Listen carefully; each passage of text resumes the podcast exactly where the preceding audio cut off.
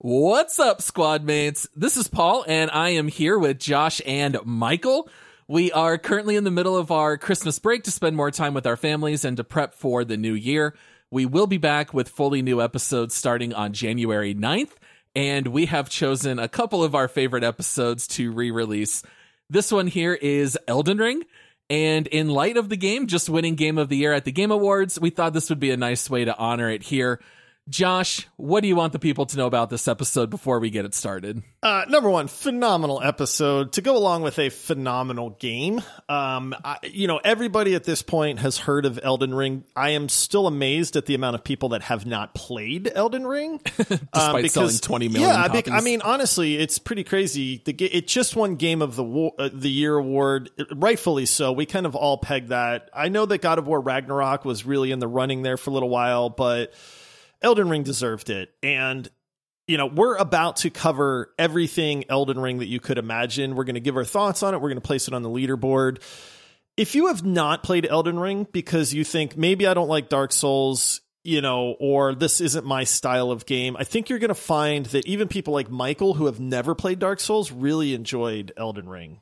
All right, Michael. Uh, I I don't know why, but you've been dying laughing I, my, for the last Michael has minutes. me completely lost because I missed whatever made him start dying, got, and he has I've been dying for I'm, like I'm have to get up. I can't. Now. I, I can't. I can't stop. Like it's one of those where you get a giggle attack and you can't stop. I thought about what were we talking about right before we talking about the clacker? I was like, oh, the clapboard. In yeah, my yeah. head, I was like, yeah, the clatterer. Oh, oh, Michael's.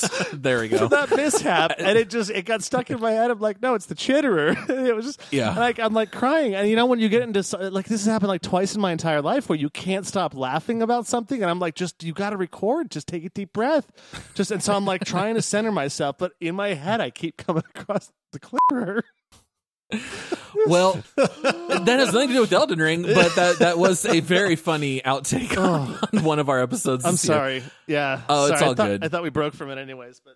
Oh. I don't know why, but like I just got this giggle attack, and I'm like, I can't stop laughing about it, and I'm like, I'm trying like just center yourself, you're good, but oh, it's the best. Oh. There's nothing funnier than when you just literally fall on the floor laughing and, and you can't stop. So, uh, Michael, in regards to the actual episode of Elden Ring, uh, anything that you remember? This was one of your very first deep dives. I think it was your second one. I think you did Lost Ark first, and then I think Elden Ring was your second. So this was pretty early on after you joined us. Yeah, I remember being uh, kind of scared a little bit, you know, like a little nervous. I don't know because I, I, I've always just, you know, what I like about this show is that we treat it like a conversation. So I don't think you notice a huge difference, you know, as far as what happened on that episode. But it was interesting because I'm wondering, like, hey, I've listened to hundred episodes of the show. What should I talk about? When do I jump in? And it was just, it, it seemed like it was really what I remember about it was just a lot of combat talk because there's no story. I think I made fun of parts of it, but um, I just, I have no idea where I'm going with this at all.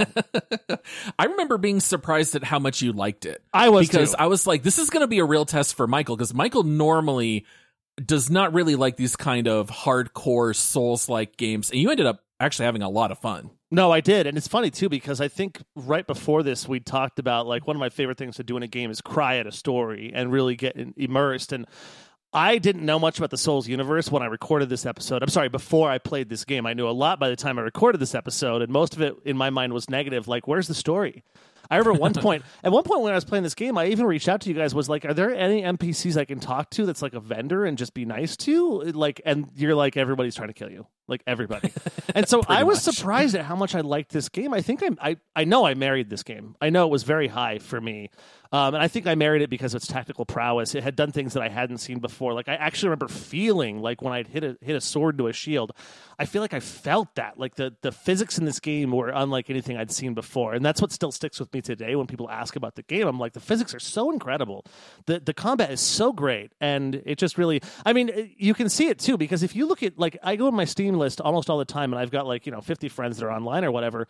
There's almost always more than one of them playing Elden Ring right now like right now in this moment. Yeah, when I think back to Elden Ring, I think what made the game so special was just stepping out into the open world and you just start going around and you're gonna discover little caves and dungeons. And even within those caves, there's like hidden passages and optional bosses. There was just so much to explore and find in this game and just tinkering with all the different weapons. You know, you've got your short daggers, you've got ones that have bleeding mechanics, you've got giant two hand swords. And then, like, are you going to wear a lot of armor, which slows you down, or are you going to go with more of like a speed build? And to me, this game just really gave you like a, a wide open playground to just tinker with how you want to do combat, figuring out what works for you. Obviously, super memorable boss fights. Um, anything else to add, or, or are we ready to get this one started? Just get it's so good, man. This Yeah. if this if this deep dive doesn't sway you to play it, then nothing will. And even then, you really should play it. And also, Yeah. much to Paul's chagrin, there is a pleth, uh, pleth, um, a lush plethora of dull browns and greens in this game. Enjoy the color palette, ladies and gentlemen. Absolutely. All right, I think we're good to go. Let's not delay any further. Please enjoy our deep dive of Elden Ring.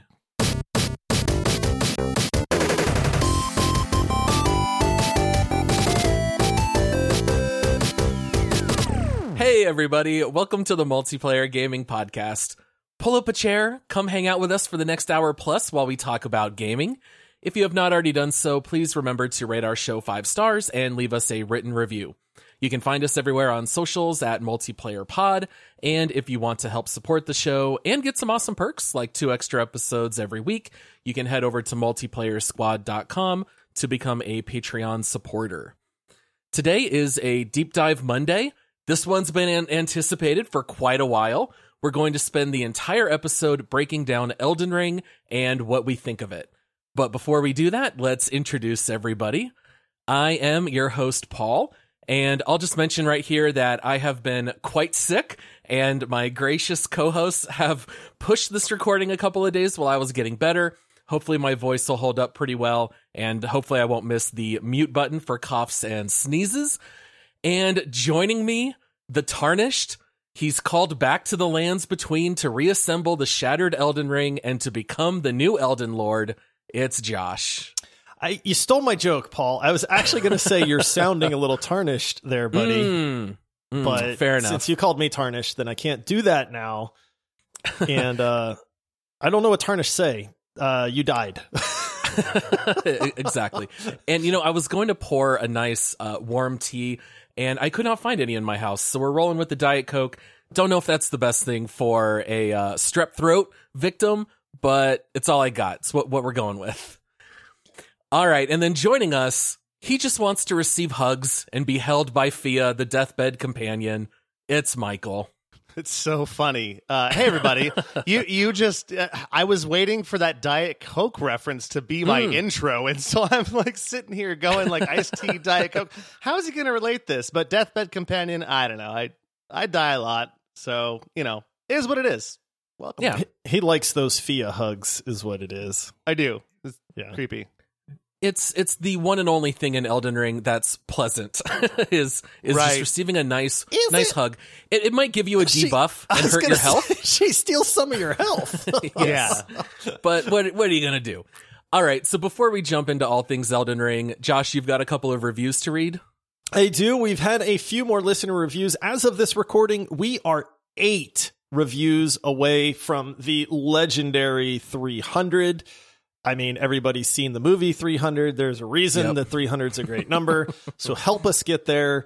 If you haven't left us a review yet, please steal a friend's phone, leave us a review, and uh, there's a good chance we'll read it on the show, like I'm about to do on these two. This first one comes in from Dalton is Le Best, and it's titled Best to Listen to Anytime. Been listening, and these guys have talked me into my first rating of any podcast. Great insight and banter. Always looking forward to hear more. Loving Lost Ark as well. What server are you guys on? Oh, The well, we were on Valtan. Yeah, I was gonna. I'm still on Valtan. I Michael's well. still on Valtan. Still loving it. Paul is in. I'm a quitter server. I That's- I did I did uninstall Lost Ark this this went week. Oh, like- official. Oh. Yeah, yeah. I was I kind of hoping uninstalled. that you might come back. You know, at one point. Like he but- married it two weeks ago and then killed it yesterday. Hey man, you don't mess Just with too Paul. busy. You know? Too, too many games. No, It's a great game. I sense. stand, I, s- I stand by the rating. Just you know, got to move on to the next deep dive. I can only juggle one game at a time. That's Paul really is all the it comes down to. consummate professional, man. Kudos to you, Paul. Well, one game at a time plus Hearthstone. Well, I- I- yes, you gotta exactly. I need, your- I need, I need one casual game that I can, you know, play if I'm in the bathroom or on an appointment or something like that. Yeah. People don't understand forced gaming, no matter how good the game is, is still difficult sometimes. Sometimes, your brain yeah. just goes, I want to play something different. And then that's when you need Hearthstone or Rocket League or whatever. No, yeah, So- and this this is my first deep dive of a game that I've played because of the podcast. Like Lost Ark, I was going to play anyways, and so I totally get it. It was like, ah, like regardless of what I thought of the game, it's like I have to play this game, and now I'm like, give me more You're Lost so Ark. lucky, Michael. You're so lucky that this was your first forced game. Many more All to come. Yeah, all right. And then this next one comes in from the Royal Titan, and it's titled Oh Man. Where to start? I absolutely love this podcast, and every time I turn it on and hear Paul's buttery voice, I can't help but sit back, relax, and enjoy sweet gamer bliss. These guys are professional, family friendly, and always entertaining. If I could make one request, I would definitely like to see the Just Cause games covered because those hmm. are some of my favorites, hmm. particularly Just Cause 3.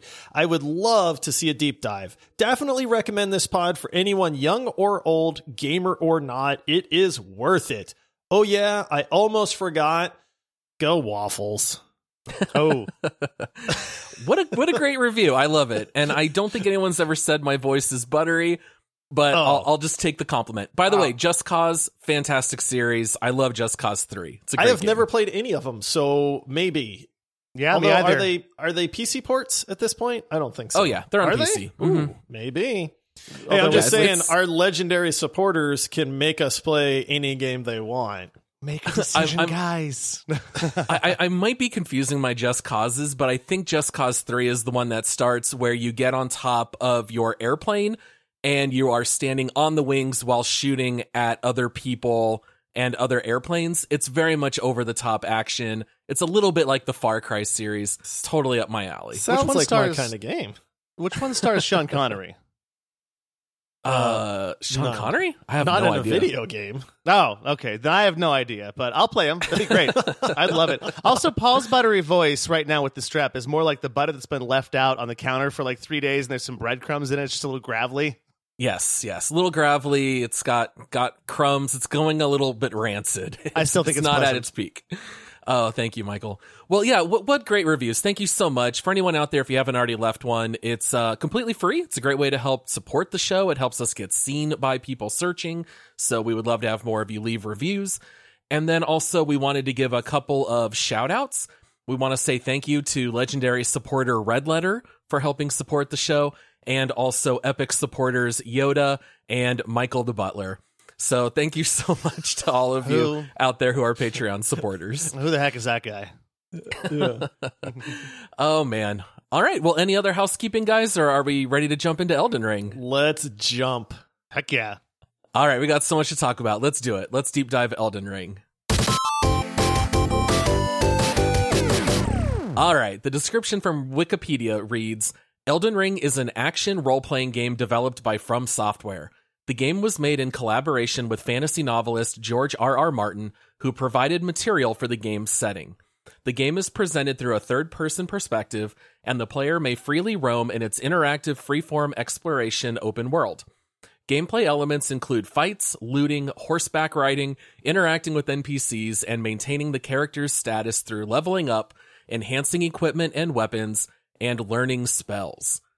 All right, now, funny enough, Elden Ring won the Game Awards Most Anticipated Game, not just in 2020, but also in 2021. And the game got pushed back again and ultimately released on February 25th, 2022. And with the exception of Cyberpunk 2077, I think this might be the most anticipated game we've ever covered. What do you guys think? I think you might be right. Cyber Cyberpunk I feel like had a bigger hype train. Elden Ring Yes. was like this kind of low key hype to where there was some video that got released, like a snippet, and people were like, "Yo, is this Elden Ring? Are they finally showing something?" And it was it like it was Elden Ring, and it was officially like a trailer that they hadn't released yet, but it showed zero gameplay. It was just some dude like hammering on the ring, like something out of Lord of the Rings. And it was like a pirated video. Like this should not have been released. And then then the hype level kind of started to grow. But the craziest thing about Elden Ring was From Software did the exact opposite that CD Projekt Red did. CD Projekt Yeah. Red hyped the tar out of Cyberpunk. And I mean, they were just like, dude, this game is so big and so great and so amazing. It's going to blow your minds. From Software actually lied about the size of their game and made it seem like it was smaller than it actually was. So what From Software did is they took the hype train and they said, "Yo, slow down. You know, our game's not as big as people are hoping. It's not going to be, you know, as groundbreaking as people might think it is." And then when the game released, it's way bigger than Right. what they were giving like letting on. It also goes to show that if you want to win a whole bunch of consecutive video game awards, tone down the hype on the game a whole bunch and then just never release it. Just say it's being delayed year after year after year, and you'll just win award after award. Yeah, look at Star Citizen, man. They're up to like what Oh, 400, 400 million in funding, and the game still hasn't released. Oh man, yeah. There's a couple games like that that have just been we've been waiting forever. Uh, okay, so I will say here at the outset that we are only going to be sharing light spoilers. We're going to talk about the open world setting. We're going to talk about the combat, some of those things in more general terms. We might talk specifically about the first one to two bosses. I don't, I don't remember exactly how many bosses are in this game. It's something like 112. And so we're really only going to talk about, you know, maybe the first dozen hours or so. So don't worry, we're not going to share any like deep spoilers of anything late in the game. All right. Now, Josh, in the past, you have commented that Dark Souls is basically its own genre now. And so From Software, they're the same people who made Sekiro. They did the Dark Souls game, Demon Souls. They made Elden Ring. What is it about the Dark Souls genre that makes it stand apart from other action RPGs? It is 100% the combat and the gameplay. You are not playing a From Software game for an amazing plot or any kind of coherent story. You are 100% playing Dark Souls, Sekiro, Elden Ring because you want to do battle with absolutely fantastical creatures in a like a real combat setting. Uh, you know, yes, there are spells. Elden Ring kind of brings magic even more to the forefront. They've existed in the Dark Soul series. Um, but yeah, this is I want to I want to gear out my guy, I want to give him a weapon, and I want to go take on a dragon. You know, and have that dragon absolutely obliterate me like a dragon should do. and then I want to run back to that dragon and I want to try to hit him in the foot one time and then he obliterates me again. And then you start to learn the patterns of the bosses and the timings and stuff like that. And it's just, it's mono e mono in that regard. Sometimes, you know, you're, you are fighting multiple enemies, but everything about the Dark Souls series and Elden Ring is you play it because of the gameplay alone. Like if you're looking for more, you're probably not going to find what you want. Now there is that said, there is some actual neat um atmosphere and tone and elements and there is actually some plot and some story to their games, but it is not the focus at all. It's more like the the seasoning on the side. Yeah. I, I think the only thing I would add on to that is that it's highly tactical combat. It relies very much on precise timing, learning strategy based on the individual enemy or the individual boss. And I think that's the other thing. Very big, epic bosses. They tend to be 100 to 1000 times your size. You're not fighting little piddly bosses. They are enormous. It's highly cinematic and certainly really difficult. Josh Now, was Mike- right the whole time about hitting bosses in the feet, though. I feel like I hit a lot of bosses in the feet because they were so big and I can't jump real high, so I'm just basically slashing at their feet a lot. Yeah. In, in between the toes, right? it's, it's a sensitive spot. That's a Yeah. that's a piercing motion between the toes, and I don't want to think about that. Now, Michael, this was your very first game in the Dark Souls world, right? This was your very first. How did you That's feel about the difficulty level and how was it compared to what you've heard over the years? First, I was afraid, I was petrified. Kept thinking I can't get along with tarnish stamped on my behind. Um, no, I was terrified at first because everybody told me, like, hey, these games are hard. You know, and my buddy Shane that's played all of them all the way through, and he's like, it's hard. Get ready for it. You're going to throw your controller a couple times. You're going to want to smash your face against your keyboard. It's going to be awful, but you'll get through it. You'll be fine. Just keep trying. And then I did. And honestly, I think the difficulty level was perfect um, in so many ways. Like playing it, I never walked away saying, I am mad. I don't want to play this game anymore. I don't want to keep going. Probably because the open world concept, but I kept going, no, I want to do better. And I did do better. And if I wasn't ready for the boss, I'd go places, get a little bit of courage up, killing things I knew I could kill or gathering up whatever I could gather. We'll talk about it later. But ultimately, I thought it was almost too easy. And because I think it's because it had been hyped up so big for so long that these games are so hard, you know? And everybody told me this is impossible, this and that. And I was able to beat a couple bosses within like, I don't know, a half dozen tries. And I was like, I thought that was going to take me all day. But I actually, I, I thought it was appropriate. I, I thought it was good. Yeah, I think in some ways it's a lot easier than you might think if it's your first entry. And in some cases, it's actually quite a bit harder. And a lot of that depends on your build out and on which boss. There are some bosses that famously are much easier if you are a certain build. There are some that are a lot harder. And being like an open world setting, it gives you a little bit more choice of what you want to do. Now, Josh, since you and I have played multiple Souls games, I think you've played Sekiro and a couple Dark Souls. I've played a couple Dark Souls and Bloodborne. What is it that you were hoping to see that would be new and different from Elden Ring, and how do you think it delivered? The open world aspect is like the heart of why Elden Ring is different than any of the other titles from From Software. And mm-hmm. I don't think anybody really knew like how is this open world going to work? Like people are familiar with the Dark Souls games, but historically they've been very I won't say on rails because you do have options in where you go, but a lot of the environments are very either claustrophobic or dark and you have to get through them to be able to progress. Whereas Elden Ring, they said, Hey, we're going to have an open world, everybody. And they went, How does that work? And even though mm-hmm. we saw trailers of, you know, a guy on a horse riding around, it, you know, through a lake and through woods and stuff, you, you, you still kind of went, yeah, but how does the open world work? How does that work in the Dark Souls format? And that was the main thing. I knew the combat was going to follow the same formula. I didn't think they were going to reinvent the wheel there because, in my opinion, they've honestly already mastered that wheel as far as how the combat and the flow of that goes. It was more so are they going to give you more choices? How is the open world going to matter? Like, do you have the choice of going anywhere? Are monsters going to scale?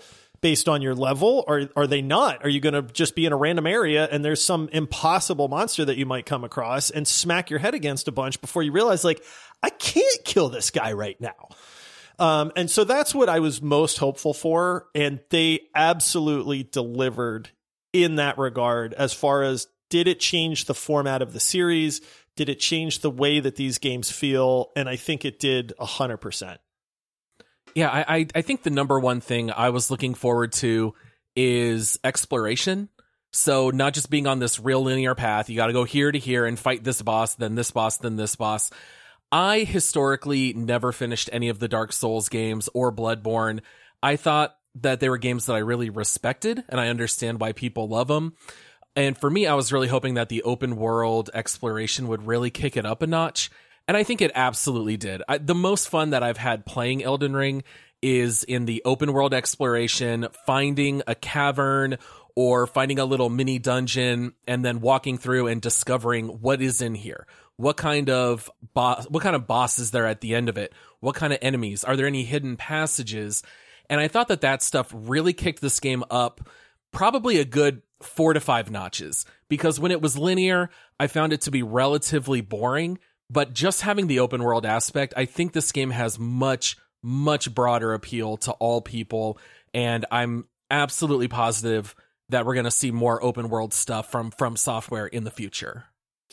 open world doesn't mean a lot if the world is not populated with stuff, right? Yeah. Like anybody can make space in a game. And, and, and that's not hard to do, but what you do with that open space matters. And that's where I think Elden Ring really got it right because as you're exploring, and I love exploration. This is one of those things I've come to realize is games that have exploration in them. I find, I, if you ask me, Josh, you like exploration games? I'd be like, nah, man, that's not my style.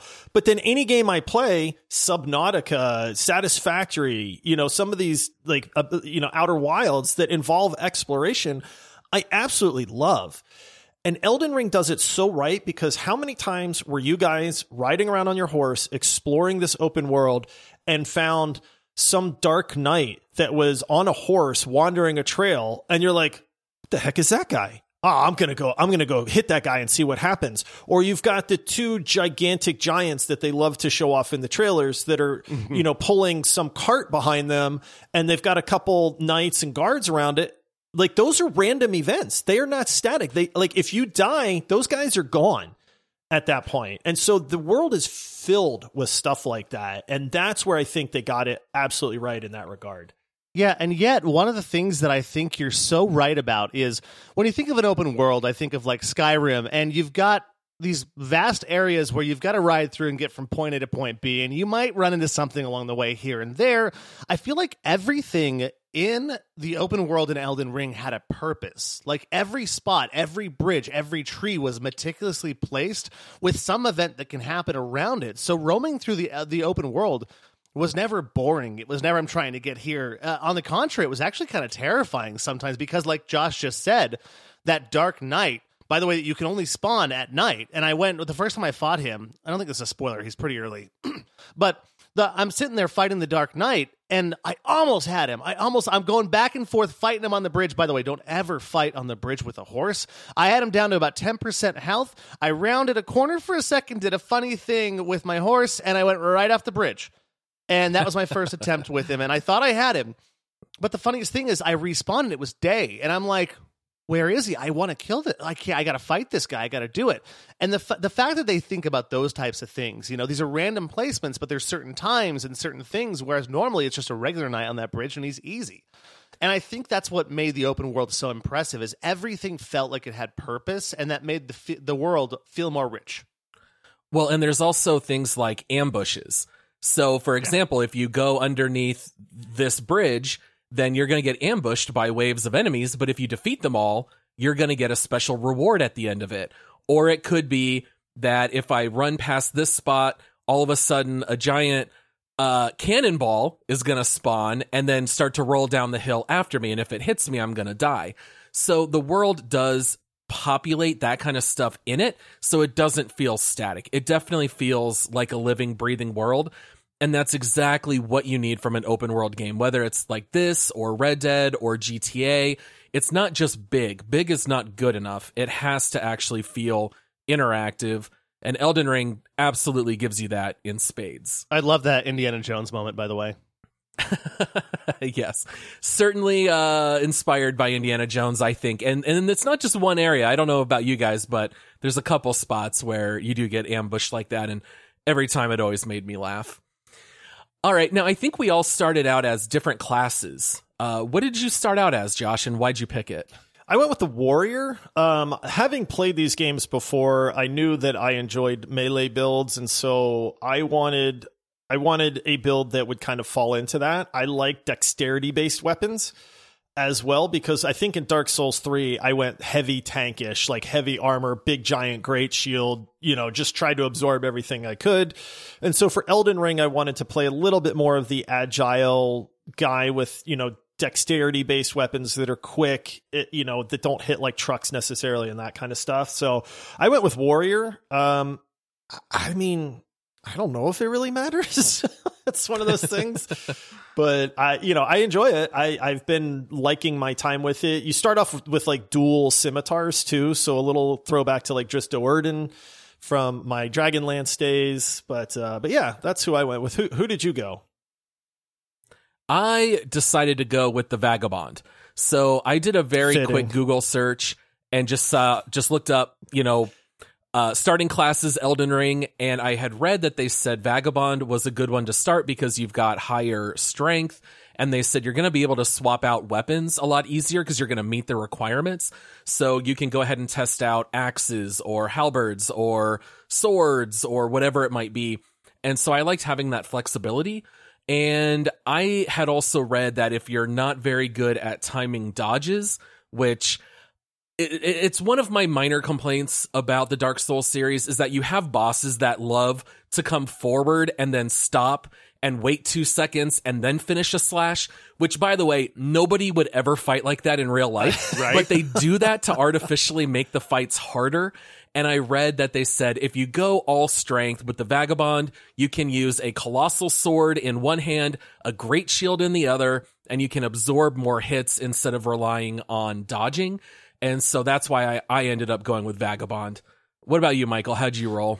I also went Vagabond, but for for different reasons overall. I thought, you know, I've played a few fighting games before. I don't know what to expect with Elden Ring, and so I was like, I'd like to be able to block something. And so knowing that I could have a shield, have a higher strength, and play a character where I don't have to worry about playing with magic quite as much yet, because I thought about going full caster and just saying I'm going to do that.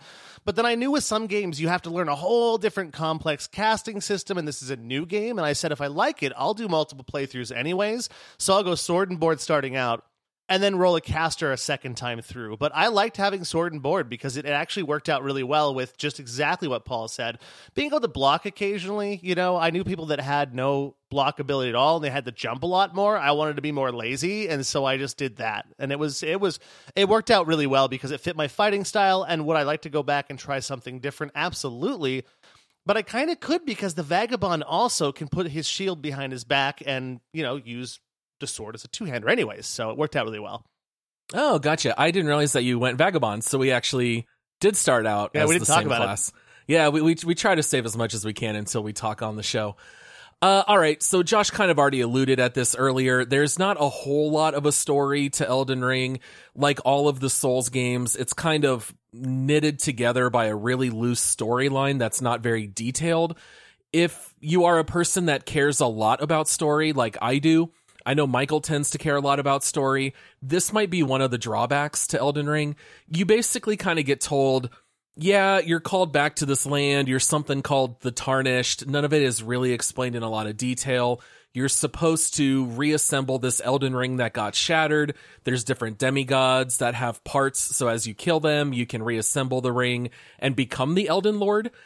I don't even really know what that means. I, I don't know why I really care to become the Elden Lord, but you don't really play these games for deep story. Now, I will say that Elden Ring does do something that the other Dark Souls games does, which is that they do sometimes give you details of story through context. So you might hear someone talk about something that happened at a castle, and then as you go to the castle, you might see remnants of a war, and you can kind of put little things together, but it's certainly not story forward. I- Is, that fair to say? Yeah, you're not playing this game for the story. Like I said earlier, if that's what you want, if you're looking for an amazing plot, an amazing story that, you know, ties together cohesively, th- these games are not for you, you know, Which I in that find- regard. which I find hilarious because it, they consulted George R. R. Martin, who is known for Mhm. being lo- lots of words. Like the paperback versions of Game of Thrones are like three inches thick. Yeah. And so when I learned about that, I'm like, wait, hold on a minute. This game had a story? I, I found with the story, honestly, I watched a YouTube video giving me all the story in a lore video, and I found it actually made me like the game more because I, I understood what was happening. Because I'm like, Paul, I need a story. And that's one thing that I kind of was like at first, not sure what I'm doing here. Why is everyone I talk to trying to kill me? Is there anybody who's friendly? I don't I don't know if this is kind of scary. And then understanding more about what's happening was nice and I kind of felt my place in the world. And I, I also just kind of got over it because the gameplay was was good. Can, can we all just say that there's a very high chance that George R. R. Martin worked on this game for about 12 minutes and kind of just gave it his seal of approval? I can't imagine he was writing detailed lore for this game. I feel like George R. R. Martin just wrote down, okay, there's a thing called two fingers, and it's literally Right. two fingers. And you're going to just have someone interpret what they want. I feel like that's maybe like all he really gave to the storyline. I have trouble thinking that it was much more than that, but I could be wrong. No, I don't think you are. Although, in homage to George R. R. Martin, all of the bosses' names start with the, his initials. There's Yeah. not a boss in the game that doesn't have G R R M George R. R. Martin. Yeah, yeah, there, I got it right. I was like, wait Well, you, you you also have names that were very similar. You've got Margit and Morgott, and you've got Godfrey, and you've Joffrey. got Godrick, and I Yeah. felt like it, they could have maybe been a little more creative with the names. Um, but yeah, they're, they're, they're, they're not going to adapt Elden Ring anytime soon for Amazon. I I, I, I don't think we're going to see that. No. and I, I feel like I feel like George R. R. Martin's involvement in this is like Bruce Willis nowadays, where it's like two days on set, two million dollars. We just want to put Yep. your name on it. Yep, that's it. yeah, yeah. I I, will I was a little underwhelmed. I was hoping maybe for just a little bit more story in this one. I will say that for the Souls games in general and with Elden Ring, uh, some of the allure is that the story is not obvious. So as you play the game, you get these little snippets. You meet a new NPC that tells you a little bit. And then, you know, in Elden Ring, you you meet the two fingers and then they kind of come into play a little bit. And and I feel like the story sort of unwinds a little bit, but it's still not a cohesive story at all. But you do get those little snippets and pieces of a story as you play. So it's almost like, well, I want to play a little bit more to try to figure out what the heck is going on here. No, I, I I had that in mind the first time I ever ran across across a random NPC quest. Like I come across this bridge and the guy's like, "Hey, they stole my home down south of the forest," and I'm like, "I'm gonna go get your home back. I'm gonna learn this part of the story." I'll. I go and get his home back. I come back and he's like, "Thank you. You can fight for me." And that that's it. and I was like, "That's that's it." Like I just okay. Mm-hmm. All right, now I, I, we got to talk about what we've all been waiting to talk about, which is the combat. Right. So this game has got a slew of weapons. Uh, I jotted down just a couple. You've got axes, swords, daggers, claws, flails, halberds. All of them work different.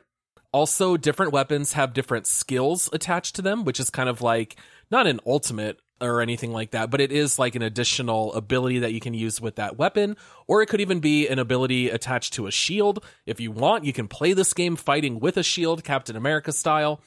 And you can decide to either dual wield or you can use a two hand weapon. You can use a weapon in one hand, a shield in the other.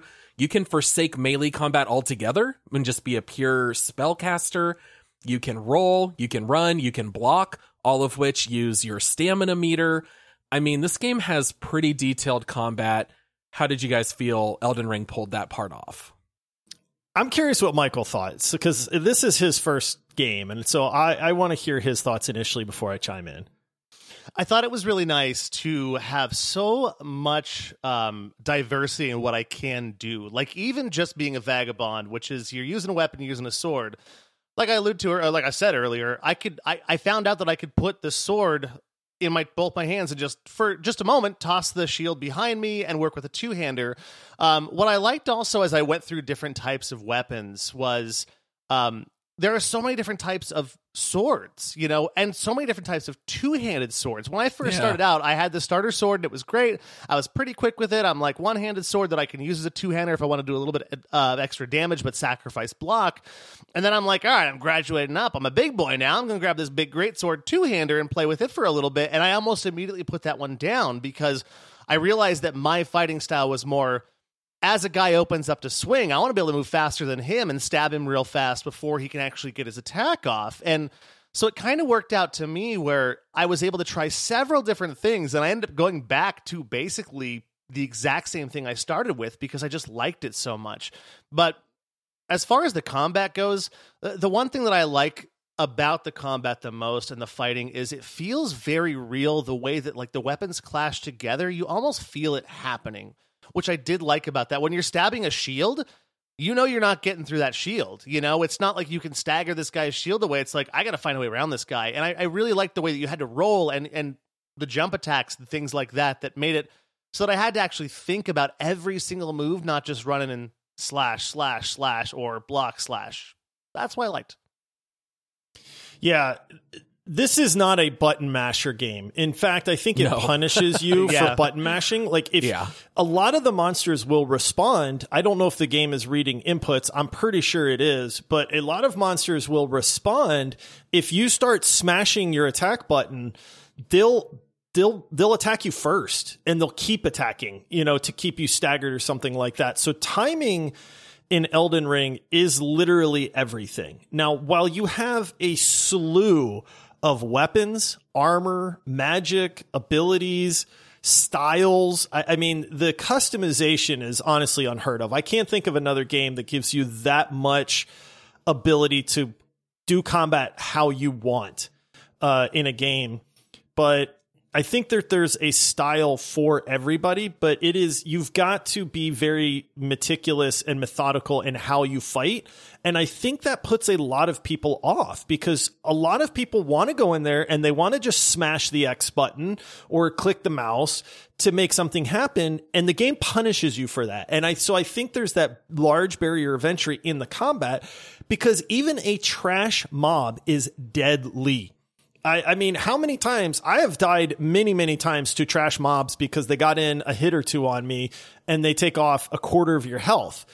You know, and so there's a very different mindset when it comes to these types of games and From Software and what they do with it that is opposite of what a lot of people are used to. Now, for me, I absolutely love the combat in this game because number one, I like a challenge, but number two, if I die, it's because I messed up. It's not because the game was unfair. It's not because, you know, oh, you know, a- anything else, right? Like, I've seen people beat this game completely naked with a dagger. It's 100% skill based. Now, it might take a while to develop those skills, but I like the fact that if I die, it's because I mistimed my dodge or I didn't learn that boss's pattern or, you know, I went way too far too quick. And so I came up against a monster that I'm just not ready for in that regard. And I'm just not that good to take that monster on naked. Yeah, to Yeah. your point, when when you say that you can go in with literally just a dagger, this game taught me so many lessons when I wasn't expecting it, just not to get too full of myself, and also that honestly, your weapon and your armor don't matter as much as your skill. I would get so excited and just be like, this is just a couple trash mobs. I'm going to mow them down real fast, get back inside this castle, go do what I got to do. And I would misstep, just like you said, Josh, and I would die easily to these trash mobs and be like, I doesn't matter what weapon I'm using for the most part or what armor I've got. I've just got to be smarter about the way I do this. Yeah, and, and that's kind of a two edged sword. Like, on the one hand, I love the fact that it is skill based. On the other hand, I never got all that excited if I found better armor because the armor in this game almost does not matter at all. all the only thing that really matters is what style weapon you like, and then you're gonna just roll with that. So it almost makes the loot that you get a little bit less important. Now, uh, the one thing I did want to say is that normally in a game that has a stamina meter, and every time you use an ability, you use stamina, usually I hate that in games. But in Elden Ring, it's just so perfectly balanced where your stamina meter actually fills really quickly. It's it's only there to not let you sit back and hold your shield for 30 seconds in a row and then keep countering. It's just solely there to force you to do something else. I found the stamina meter to be perfectly balanced. It requires strategy and it's never annoying. It And I makes you make that perfect. It makes you make decisions. Honestly, that's to me that's what the stamina the stamina meter does better than anything else or in any game. And you hit the nail on the head, Paul, because it's like if I have a really good shield that can absorb most blocks, I, I like my stamina will eventually deplete and then I have to do something. And so I love the fact that it's like I have to make a decision. Am I going to sit there and spam dodge eight times in a row so that this guy can't hit me? But now I'm out of stamina. So I either better attack, I better back off, or you know, it forces you into some sort of action. And it's like you said, it recovers so quickly that you're not really penalized for that. It just it kind of sets the flow for combat, I guess. And you can certainly through your stats and stuff like that up your the amount of stamina you have, But I'm with you. Normally, if I start sprinting somewhere and I see my stamina dropping, I'm like, oh, this sucks, man. I hate stamina. but you're right. It works flawlessly in this game to where it is not a detriment in any way. I think it actually enhances it. And I feel really dirty saying that, but it's true. Yeah, I, I'm with you guys though. I normally cannot stand stamina meters and will just be like, let me just pump everything to stamina and walk around stamina potions. I feel like the stamina in this game almost makes it more like a good game of chess where you can't sit there and only defend or only attack. You have to blend what you're doing and actually make decisions like what Josh was saying and adapt your fighting style. And oftentimes it was based on the boss too, you know. And so it just I, it was good. One thing that did make me laugh is when the game teaches you how to do jump attacks. And I immediately had to message Josh. And I said, Josh, they've never had jump attacks in Souls games, right? And Josh is like, no. And I said, this feels so weird, but I love doing it. Like I had my colossal sword, which was enormous. I had my Zweihander is what it was called. And I was jumping in the air and slashing it down on enemies.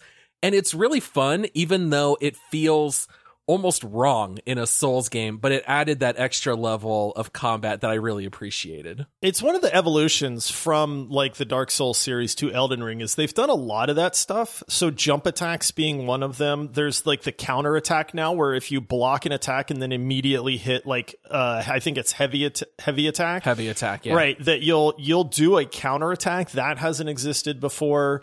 So they've actually honed the combat system over and above previous Dark Souls games to where in my opinion this is the best combat that From Software has made. Yeah, When I I, learned I about- completely agree. Yeah, when I learned about the counterattack, that that hold down the heavy attack button after blocking, being a shield user, I was just waiting for opportunities to do that, and it was all I did at one point. It's great. Yeah. A, a, a minor thing that I did not like about my Vagabond is that I thought I'd be able to play this game with heavy armor and a giant shield and a big old sword. And I thought I'd be able to block a little bit more. And what I found out is that in the open world, it served me very well. I could mow down pretty much any common enemy, but as soon as I did any boss fight, because I had a heavy load, I rolled so incredibly slow that I always had to end up playing half naked. So my guy would have like this heavy chainmail, or not even chainmail, it's like plate armor on my chest. And I've got no gauntlets and I've got no pants because now it would reduce it down to a medium load. And now I can roll like a madman. So it was kind of funny that it took me a little while to realize that. I fought the first boss a lot of times and I kept reading online. They're like, you just have to dodge this three point combo. And I'm like, no, you literally cannot do that. And that's when I realized that actually the weight that's equipped on your guy seriously impacts how quickly you can dodge. And I was a little disappointed that every single boss fight I had to remove or replace pieces of gear. Um, so maybe you could argue that that makes it more strategic, but on the other hand, I kind of just wanted to be like a slow giant, you know, warrior that could keep doing chipping away damage over time, and it kind of forced me to play a little differently.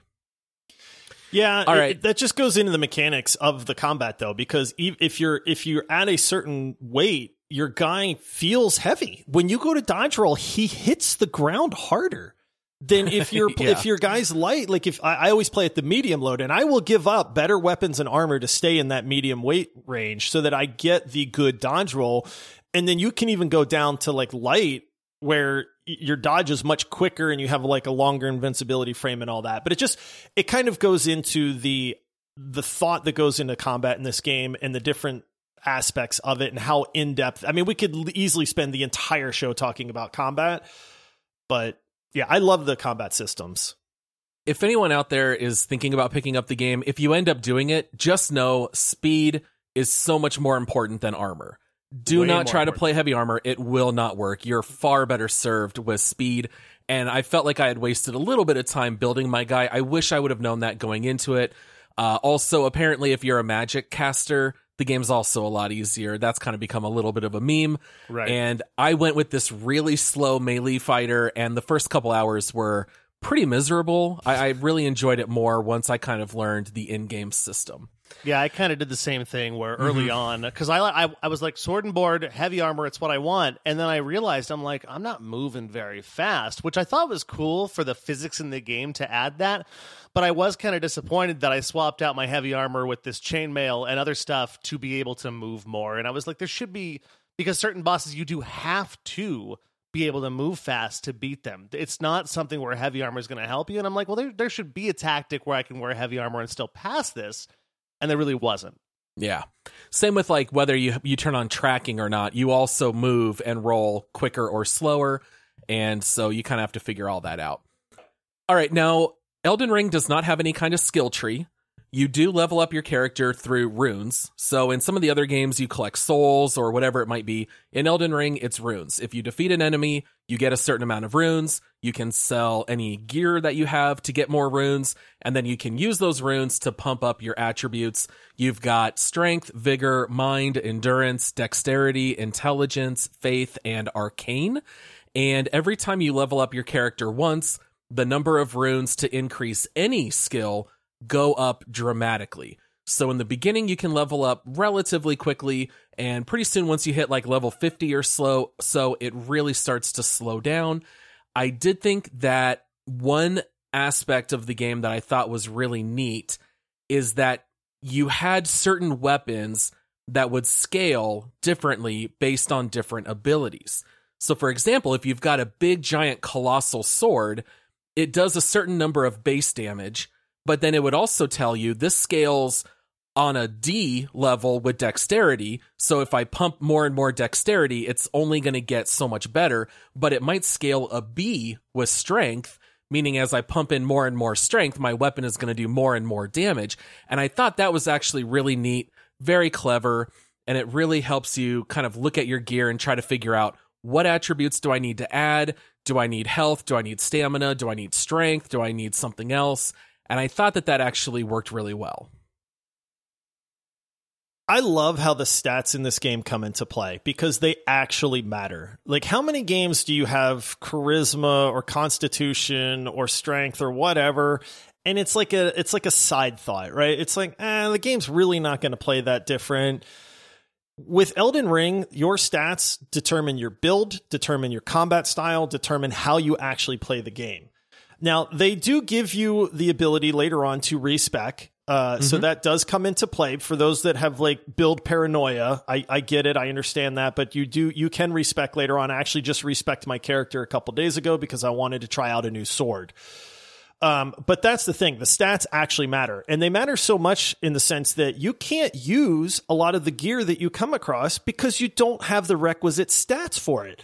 But oh, you can't equip it. you can equip it, which is cool, right? Yeah. But then it, it's it's like much weaker than it normally would be. So you can at least try it out, but it tells you, hey, you don't really know how to use this.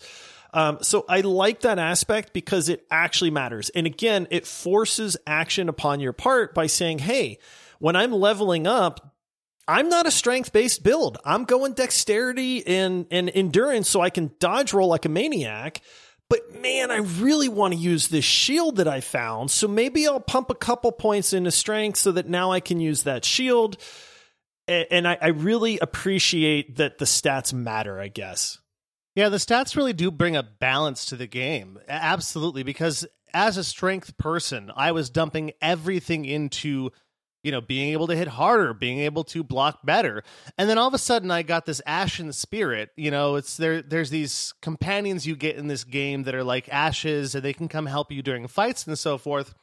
And I'm looking at this thing and I'm like, why can't I use this? I'm using my wolves, I'm using all this stuff.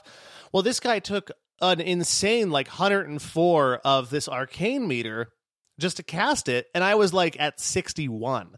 And so I'm sitting there thinking, no, I want to go back in time and redo it because I want to use this guy, but at the sacrifice of what? More strength, not being able to use my heavier sword. And so it really does make you balance out how do you want to play the game? You can't play the game in God mode, so get rid of that idea. You have to figure out what your play style is and do what you want to do.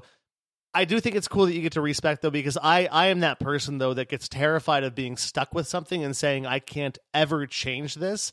I have to go redo all this game content. Maybe if I play it one way one time through, I may not want to do it again, but I did like how how it did balance the game, but you can respec if you really absolutely want to go back and change things. Yeah, and you do have to get past a certain boss in the game, so that it does require you to put in a pretty good amount of time before they allow you to respec. And you do have to have a certain item in order to do it, but they do give you the option, which is really nice. Uh, especially since I love when games let you respec on the fly. In in Elden Ring, they don't let you do it. You can respec, but you have to be able to to do it at the right time. All right, now let's talk a little bit about the boss fights. And we've already done that a little bit, but not a whole lot.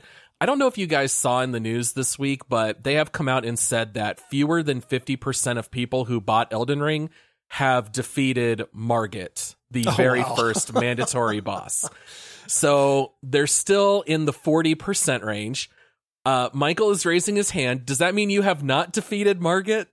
I did not care to. I was having fun in the open world. I killed Oh. Mm-hmm. a lot of bosses. I did, and there and like there, I've, I've killed some of the harder ones too that weren't like you know the the guy that I killed way down south Uh-huh, supposedly is hey guys he's hard. He's supposed to be hard. It's, it's Hey, just you know a what? I do normal what I mob. Michael thought he was a boss. Right. Oh, well, it man. was a- it- he was wearing a different color armor than the other guys he was around. Michael's so been was a killing the crabs. right? He's been killing the crabs in the lake. They're six crab foot tall boss. crabs. These are bosses, right? Uh, I killed the lobster boss too. Yeah. Oh, that's funny. So Michael's one of them. You're one of the uh, sixty percent or so that haven't It's- even beaten Margit. Yeah, and I wasn't sure whether I wanted to actually bring that up on this podcast or not. I did put 52 hours in the game. And I enjoyed the game, but again, people people play and they like I was going to get to it eventually, but I was having so much fun like with my completionist attitude of I'm going to finish this whole area, everything here before I go and do that castle, and also because I was scared of it. But It's mostly that's a because to testament. That's a testament to the open world nature of the game, though. The Right. fact that you could put fifty plus hours into it without even really worrying about the first hard boss fight is a testament to how much there actually is to do in the open world in the game. Oh, how funny. All right. So I, I don't know how you guys feel. I loved the exploration. I loved the open world. The boss fights, I think for most people that love Souls games, those are the highlights for them. I, I actually felt the opposite. I loved every second that I was exploring and in the open world. The boss fights, I get that they're supposed to be hard. I'm not complaining about the difficulty. All right. I went through multiple mandatory bosses in this game. What I don't like is when it's essentially boiling down the boss fights into a rhythm game where you have to do exactly the dodges at the right time. I, I, find that to ultimately get a little bit boring. I, I know that the one thing I did mention to Josh is that I love the idea of learning boss fights and progression in MMOs because it's a shared experience. You're doing it with other people, you're communicating while doing it. When I am just by myself and I have to fight Margit six or seven times and get my butt handed to me, now I go to YouTube and I watch a couple clips. Now I go back into Elden Ring, swap out some gear. I do it five to six more times. Okay, I'm I'm really struggling with that dodge. Let me just watch the fight a couple of times, and then I hop back into Elden Ring, and then I finally beat it. Ultimately, that that that doesn't do it for me. I would like that a lot more if all of Elden Ring was somehow multiplayer, because you can summon a helper for boss fights or in certain areas. Ultimately, I actually found the boss fights to be the parts I enjoyed the least. I was kind of curious of what you guys thought. I love them. I, I am a Souls fan, so you kind of alluded to that. That people that like the series like the boss fights. I really really enjoy them because one of the complaints, and and maybe you guys will voice this, is that a lot of people feel aimless in Elden Ring. I hear the where am I supposed to go? Point me in the right direction, right? And I hear that complaint from a lot of people. I've seen it in a lot of the reviews and stuff like that. The boss fights are where you go. Like that's the gleaming beacon in in the game that says, "Hey, go explore the world. Be Michael. Spend 50 hours wandering around and enjoying this magnificent world that they've created filled with just all kinds of stuff and experiences and hidden catacombs and stuff like that. But when you want to know what you're supposed to do, go fight the boss. And, and it's like you said, people will get wrecked. And then they go, well, maybe I'm not supposed to be here yet. And it's like, maybe you're not because if you level up, that boss fight does get a little easier. Now, there is nothing that's going to substitute in this game for skill. So you have to develop the skill to beat the boss. Doesn't matter how strong you are. You have to have some skill to be able to beat that boss. But for me, that's what the boss fights were. Is it was like, you know what? I'm going to put that on pause. I'm going to go explore. I'm going to chill and have a good time. Okay, now it's time to focus. Time to die, boss yeah, I feel like the only reason I'm not getting fired from this podcast right now for not doing the very first boss in the game is because Paul kind of understands where I'm at with this. um, uh-huh, uh-huh. No, but but that, like I did experience like there's that giant tree guy that was tough. There was the tiger lion guy down south. I don't know their names, which is terrible. Redmane. Oh, you fought Redmane in Castle Morne. Yeah, Okay, yeah, that's yeah. A, that, that's a no, hard he boss. was tough. Yeah. yeah. he was tough. Did he you beat tough. him? He took a lot of work. Or yeah, did you oh, just yeah, run away? Okay. no, no, no, no, no. Because that was that was part of my complete everything down here before I go to this north area, and then I went to the north area anyways because I realized I could just skirt around it and just get up there. Um, but that was it, like you said though, Josh. Is the whole point is the game is kind of aimless, and my whole thing was always like, where am I supposed to go? What am I supposed to do? And everyone's just like, just get up until you're ready to fight the first boss. And I just kept going down and fighting all the minor bosses and then the bosses down there and just exploring the world. And I'm like, eventually I'm going to go do that and go to the next area. But I was having so much fun doing that down there instead and just open worlding it. And also because every time I turned a corner, there was a crypt or a dungeon or a cave or something where there was another boss. And that was, you know, the one thing I can say though is um, the boss did get easier depending on what of my Ash companions I was using because it was easier to turn the boss around and just stab him in the butt a whole bunch. Yeah, summons help a lot, but yeah, yeah. I, I, you know, here's the other thing I'll say about the boss fights. This is where any of the From Software games really shine. When when we say you're fighting bosses, you are fighting the most fantastical, disfigured unique monsters you've ever seen. I cannot think of another video game that has the plethora of monsters and bosses and the mechanics and just the design that that from software has mastered to be honest with you. That's why when i say hey you're running through the world and you see a black knight what's the first thing you want to do? I'm going to go hit that guy. I want right. to see what he does. He's going to slaughter me. I know this before i even approach the guy. But it's like i want to see how he slaughters me. And I think it's absolutely fantastical. I love that feeling of first initiating combat against a new boss or something like that. It is a hundred percent given that I'm going to die horribly. But when you start to realize, hey, I can fight this guy, maybe I'll kill him.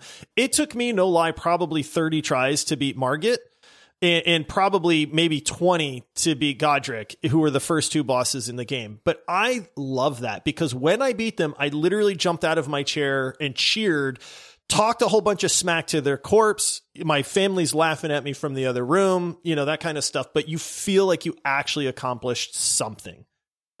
See, I'm almost the exact opposite. When I finally beat the boss, I go, finally, this game's going to get fun again because now I can explore right. the next area. So I, I would always enjoy beating the boss, but it was more for what's going to come next. All right. So let's talk a little bit about the positives and the negatives of Elden Ring. Okay, I know this episode's going to go long. I think we all knew it was going to. We're already about an hour in. But let's start with the positives. What do you guys think Elden Ring does best? I think one of the things I like the most about it is again, it open world made fun, but I think the thing that I got the most out of this game that I haven't felt in a long time in many games is this feeling of trepidation. Like you can go into a cave or a crypt and it could just be there. You walk in, there's a chest sitting there and you grab it and you get the loot and you walk out. Or you could go in there and you're in there for two hours and at the end there's this crazy hard boss that you have to fight. You don't know what's around every corner, but you have this this somewhat bit of fear to it, you know. And I thought the feeling that it got out of me without having a story really was was impressive. Like I am a story person. I love I've, I've said it before. I love to cry at video games and movies. I love to have it, you know, make my heart really make my blood pump and feel things and to feel something like this from from this game with really no story I thought was really impressive, and it's just it's a testament to the world building. The world building was really good. Um, it felt very real, kind of like what I talked about earlier with the combat system or just I'm sorry, not even the combat, the way you interact with other things. When you walk into something, it feels like it would feel. You know, this rock, like when you swing it with your sword, the clang, the sound effect, the feeling on the controller, that It's felt tactile. real. Yeah, It's it's very yeah, it's very tactile, and it made this open world so much more alive than I was expecting it to be, which added so much more feeling for a game with no story, and that's what I liked. For me, gameplay. I mean, if you make a video game, you either better master the story, you better master the gameplay, because it's not going to be enjoyable otherwise. I mean, you know, people talk about graphics and sound and all that stuff, but if you don't have gameplay or story, you don't really have a good video game at that point. And Elden Ring to me absolutely masters the gameplay portion of it. Now, you know, the, like I said, we've kind of talked about the combat. I won't go over that, but I will touch on something that Michael kind of hinted at is it is the feeling, and this is unique to From Software, and this is why I say it's almost its kind of genre, its own genre at this point, because the Dark Souls games and Elden Ring, they give you this feeling of almost dread because the worlds that they build and they've perfected it with Elden Ring, in my opinion, is it's this world that is lifeless. All of the NPCs are lifeless. All of the, the creatures, it's like everything in this game is dead, right? Like nothing is bright and sparkly. There's no butterflies, or there are, there's smoldering, so they're on fire. It's like, it's the most depressing world you could be a part of. And yet it's so alive with stuff going on. It's like it's the perfect balance. I don't know how they do it with their world building. I love the absolute fantastical nature of everything. You know, the the bosses and the minimal lore and all that stuff. It all ties together into this package that is so unique in the way that it feels. Only from software can do this, in my opinion. And they do it so stinking well that they have spawned a genre out of it.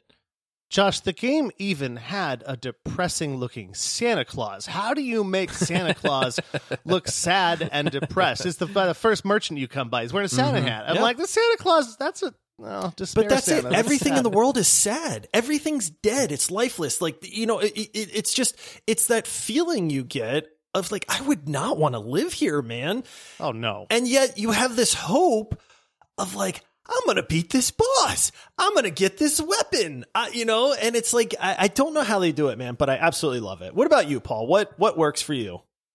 I think a couple of things that work really well is again open world. I think we all agree with that.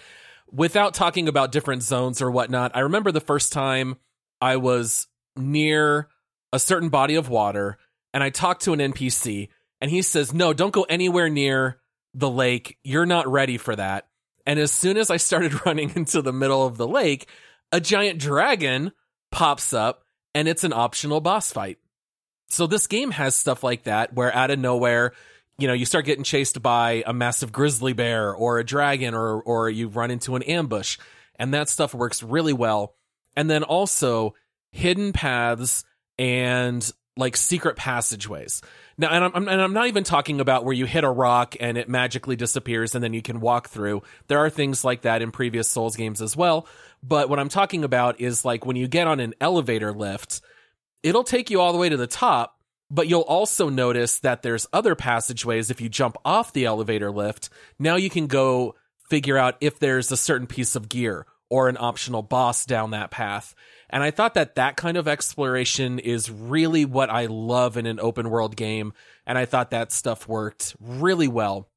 I think the last thing I would mention is a lot of the optional bosses will give you the loot that you see on them.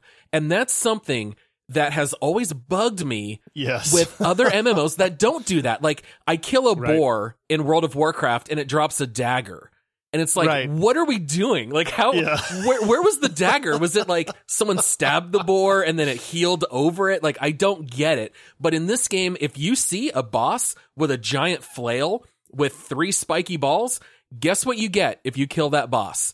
You get a spiky three ball flail that you now get to add into your loot. And I don't know why more games don't do that.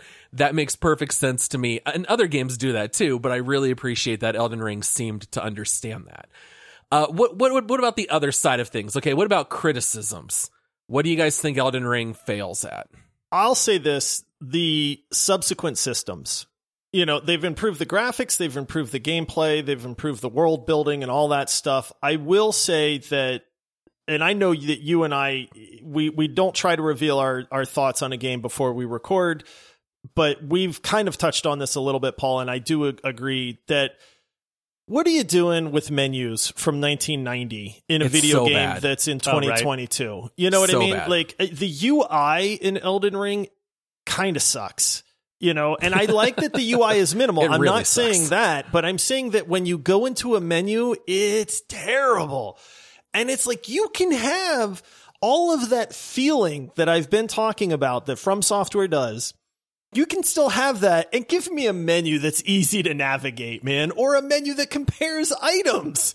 Yes. Yeah, so- Josh, you're touching on, I Yep. and and this this is going to sound nitpicky, but I'm sorry, there is no excuse for this. When I go into a merchant and I see 80 pieces of gear, okay, well, none of the merchants have that many pieces, but whatever, Right. 20 20 pieces of Eight. weapons and armor, and I mouse over all of them, there is no way to compare it to the gear I have equipped. Now, this game has a million stats. Armor is not just simply an armor number. It's got armor versus slash damage, versus pierce damage, versus magic damage. What does it scale against? And I have to try to memorize 14 stats, exit the merchant, pull up my inventory, look at my item. Oh crap, wait, what was it versus magic I've done again? that Right. so many times. and, No, and it's I- so frustrating. But if you are comparing your own gear that's already in your inventory, it will highlight the things that go up or down. So the game has comparison. Just let me compare inside the shops. It makes no sense. No, that's that's the thing too. Is like I get the game is supposed to be hard, right? But when I'm taking my cell phone out to take a picture of my computer screen, to take a picture of the stats on my gear, and then go talk to a merchant and pull my cell, like that's Yep. not hard. That's just a journey. I've just literally annoying. done the same Dude. thing. I started Yeah. taking a picture of the I- stats with yeah. my phone and then pulling up the actual piece of gear that I wanted to compare it to. There, there's no excuse for that. I'm sorry. That's I, I watched one gu- one guide that had beginner tips for Elden Ring because I watched nothing. I played probably eight to ten hours without looking up a single thing, and I hated Elden Ring. I hated it so much. I I told you guys. I said I'm sorry. I know we don't normally don't talk about things. I wish I could refund this game. and then finally, I just said, you know what? I don't care. I'm just gonna read guides. I'm gonna do everything they tell me to do because I don't know where to go. I don't know what I'm supposed to equip. I don't know anything in this game. And the very first guide I looked up, this is not even a joke. The very first tip they gave was keep a physical journal next to your computer to write oh, down. Wow. what quests you receive because this game does not have a quest book. And it's like, yes, like Michael said, the game is supposed to be hard. The menus are not supposed to be hard. Right. The lack of understanding is not supposed to be hard. I picked up so many side quests that they told me at the time to go collect something for them, and I just forgot. Like, Oh, yeah. I'll, I'll watch clips online. I'm like, oh, I totally forgot about that NPC. And, and the lack of a quest book or or even I I don't even need it to be super detailed. I don't need them to mark with an objective where Margit is and where to go fight the first boss. Okay, I'm not saying that. But the only guidance they give you in this game is from save point to save point, which are the sites of grace. It gives you a little bit of an arrow that shows you where the next one is, but they all go in different directions because there's multiple zones. So ultimately, it doesn't help you a lot. I just wish there was a, a, a miniature quest book that just simply said, hey, this person wants you to recover this item inside Stormveil Castle. That's Yep. all I need to know. That's all I want. And then it could say that they are located south of the castle. That way I know generally where to return. I think that would more than suffice. But the lack of a quest book, I, I, I don't understand why it's not in the game. Yeah, I I agree with you. There are things that they could have done to make the game better in that regard, and I don't know why. Because it does not take away from the feeling of the game. It doesn't take away from the difficulty of the game. It's just a it's a quality of life thing, and quality of life stuff never messes up a game. let me let me ask you guys a question. All right, how would you feel? Okay, how do you feel when you buy something from IKEA and you open it and you see the instruction manual. Okay. Yes. Now imagine that IKEA no longer provides instruction manuals at all. And then they're like, here is everything you need. It's going to make the most beautiful bed. And once the bed's built, you're going to love it so much. But now I have to spend hours of research on YouTube to learn uh basic woodworking and and how to build things and then through trial and error and through hours and hours of work I somehow managed to build it. That's a little bit how Elden Ring felt to me in the beginning. There is so much stuff in this game that you will just miss that the game never tells you. When when you talk to someone and they stop talking, you have to talk to them six times in a row and then they give you a really important piece of loot. Yep. And if you just talk to them and then walk away, you're not even going to have the ability to spirit tune. Like the, the whole idea that you have to talk to every person 14 times is another thing that I don't quite understand. I, I- I feel like the game, I, I feel like people laud these things as it being hardcore, and I just see it as being lazy. Like they don't teach you what to do, they intentionally make things secretive, and I, I don't think that's something that's a positive. I should not have to read. I, I should not have to spend as much time researching the game as I do playing the game, and I feel like with Elden Ring, I would I would have a two hour chunk to play, and I'd have to spend forty minutes of it reading research on YouTube before I could even play the game. And that part I don't like. And I feel like that could have been avoided if they just simply added the tiniest bit of quality of life. And I'm not complaining about difficulty. I'm not asking them to make it like Ubisoft games. I've seen all the memes, right? If Ubisoft made Elden Ring, here's what the UI looks like. I'm just talking about bare bare basics of the game and I feel like this game would be a 10 out of 10 but I found a lot of things to be quite frustrating with this. Yeah, see, I really do love the minimalist UI, but Paul, to your point, I did look up a video on this guy on the bridge that I'm talking to, and it says talk to him four times. I'm like, but the first and the third time he says the exact same thing. So you Yeah. think he's just an NPC repeating himself, but no, you got to talk to him one more time. Mm-hmm. That's and I'm just like, silly. Makes no sense. Yeah. Uh yeah, you know, I, I think the last thing I would also say is because when you die, you lose all your runes. It's almost like you have to set aside grinding sessions just to level your character. Because if you're just out there exploring, you're going to die. And if you die in a bad spot, you may or may not be able to recover those runes. So I also found it to not be terribly fun when I had to put my exploration on hold. And now I'm just going to go grind for two hours because I feel like I'm falling a little behind and then getting back into the game. Um, the game, to its credit, you don't always just earn runes. You do sometimes get items that you do not lose when you die, and then if you activate it, it gives you runes. I almost feel like when you die, they should make you only lose a certain percentage or something.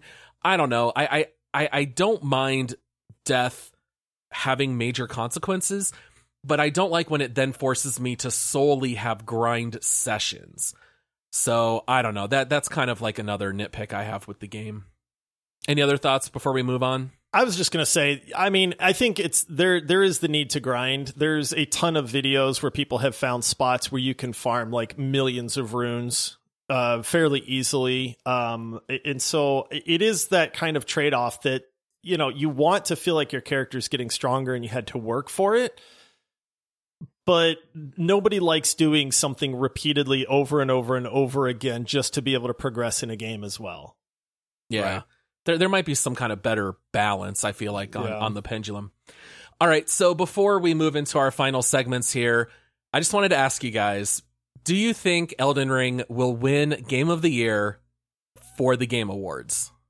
It depends on how good Starfield winds up being. Because Starfield? yeah, Or bec- what about God of War Ragnarok? Oh, That that, could be a contender. It does come out this year. I keep forgetting that. I think it's up there, man. I mean, for as of right now, the answer would be yes from me. Now, I don't know. Like I said, there's two big, big games coming out this year that have not released and won't release for a while. So it's those could be in the running, but otherwise, I think so. Yeah, I think there's also a bit of recency bias. I think that God of War Ragnarok really has to not do well for it to not get it, even over Elden Ring. And I think part of what Elden Ring might actually have going against it is the fact that it is hard. It doesn't really have a story. You know, things like that that might get a lot of, of casual gamers away from it. And to say, you know, I just don't really want to take off that chunk today. But God of War Ragnarok, I can play four times through. You know what I mean? I don't know. I, I I would say no. I'm gonna I'm gonna I'm gonna put I'm gonna put money down that it doesn't win. I don't know what kind of money I'm putting down, but Josh said yes. I say no. Mm, virtual runes you're you're putting Virtual- down. I, Yes, I say uh, yes right now. Like uh that's you know to clarify. I think Yeah. if God of War Ragnarok does release this year, I mean you know you guys know how much I love God of War. You know, and Yeah. Starfield hopefully is the best thing since sliced bread. That's what I'm you know really want to believe. But I, so I think there are games that definitely could beat it in in the actual game of the year. But for now, I don't think anything competes at this point.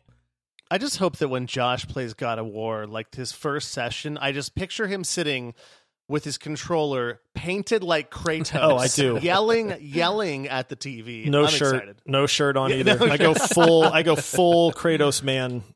He's gonna You get know? totally swole just to play a video game and look just like Kratos. Oh yeah, oh he went full Kratos at Halloween, so did. he's Yeah. his, I his know, it's wife his wife can do the makeup. Yeah, I feel like Elden Ring is definitely the heavy favorite at this point. It would be like the minus two hundred favorite or something in in in uh, the betting world. I I don't understand why games seem to never be able to offer story plus gameplay plus length. I feel like the best games always give you two. Like Halo Infinite, the single player campaign, right? The gameplay is fantastic, the story is fantastic. It's 6 hours long. Yeah. Elden Ring, fantastic gameplay. You could spend hundreds and hundreds of hours and not get bored, but there's no story. And then you can play games like like we're currently looking to deep dive Red Dead, and I know that a lot of people don't really so much like the gameplay, but it's got a great story and it's very long. Mm-hmm. So it's like I don't know why it's so hard to do all three, but you know, may- maybe that's why like 2018 God of War is it's not a, a 60 hour game but it is like a 20 to 30 hour game and maybe that's like as long as you can do before it starts feeling monotonous. But you know Elden Ring I think it's got a chance but I kind of hope that we get a game that can provide all three because the lack of story in Elden Ring really does hold it back just for me personally but I know a lot of people just don't care Yeah, that game was supposed to be Cyberpunk 2077, by Yes. the way. Yeah, it was. and it, And and, again story fantastic length fantastic gameplay technical issues we, we had a, a lot to lot left all right so uh, i think it's time guys that's everything that we think about elden ring let's jump into some community reviews what you got for us josh All right. So I pulled, uh, as we always do, I, you know, you guys kind of have picked up what we think about the game a little bit. Um, always like to go to Steam to say, hey, what do other people think? What are some of the good reviews? What are some of the bad reviews? Um, and I knew we were going to go long, so I intentionally picked some shorter reviews this time. Uh, this first one is recommended. He's got 50 hours on record, and the review says, So I wanted to try the You Have Died so I wanted to try out the game because you have died. So I wanted you have died. It's good. which by the way the you have died has stayed the same since dark souls 1 Yep. like it has never changed it's literally still the same graphic maybe it's higher resolution but it looks exactly the same and you get very used to that screen Oh, you do. All right. So this next one is not recommended. 168 hours on record. Wait, what? yeah. Elden Ring, more like stuttering. Okay, not not the best pun I've heard. So the Wow. one of the main complaints for the for the PC port is that it doesn't run like it should on a PC. A lot of the negative response to Elden Ring has been just because of the PC port. It's locked at 60 frames a second. Uh, it doesn't really have ultra wide support. Again, a lot of the stuff that we're seeing with a lot of PC games that are releasing, people expect full uh, the full spectrum for PC stuff, and Elden Ring does not do that. I would be able to play Elden Ring at greater than 60 frames a second, but I can't because the game itself is locked at 60 frames a second. When it launched, multiple, multiple fairly severe bugs where people's controllers weren't being recognized. Uh, people were not even able to get to the 60 frames a second. So there were a lot of technical issues, and there still are. Frame rate and stuttering being probably the two premier ones that people are still pretty upset about. So uh, that one was just funny because the stutter ring and Elden Yeah, Ring went right. so good. I was like, I can't not throw that in there and give this guy credit. So, okay. Yeah, right. All right, this next one recommended 81 hours on record. The note said chest ahead at the edge of a cliff with nothing in sight. There were plenty of bloodstains, but they must have missed the jump. I had to be sure. okay, I'm so glad you picked this review because I realized that we never talked about the in-game Right. comment system. Now, that has existed since Dark Souls 1. All right, and I thought that was such a revolutionary idea to allow you to write a note and if you're connected online, it will share your note with other people and you can see their notes and you can rate them either thumbs up or thumbs down and the ones that get upvoted get shown to other people. And Dark Souls 1, it already was a running joke, you know, try jumping. And then, of course, you jump off this ledge thinking maybe there's like a magical bridge or maybe it'll teleport you. And no, you just immediately die. And of course, everyone immediately just started trolling. And that has carried through to Elden Ring, where on day one, guys, when you stepped out into the open world, thousands thousands of, messages. Oh, yeah. comments, and Right every away. single one was the same four jokes. Yeah. It was didn't expect secret passage. It was you don't have the right. It was Fortnite. It's just the same running jokes, which are funny once, but when you open 700 comments and that's all you see over and over, it got so old so fast. Now, Josh, I know you said you turned off comments on day one. right away. I left it up, and by like day three, the comments really sorted themselves out. And honestly, at that point, almost every comment was liar ahead because Yep. people would start posting liar ahead, and that would get upvoted, and that's all that was left. so that was almost every comment I read.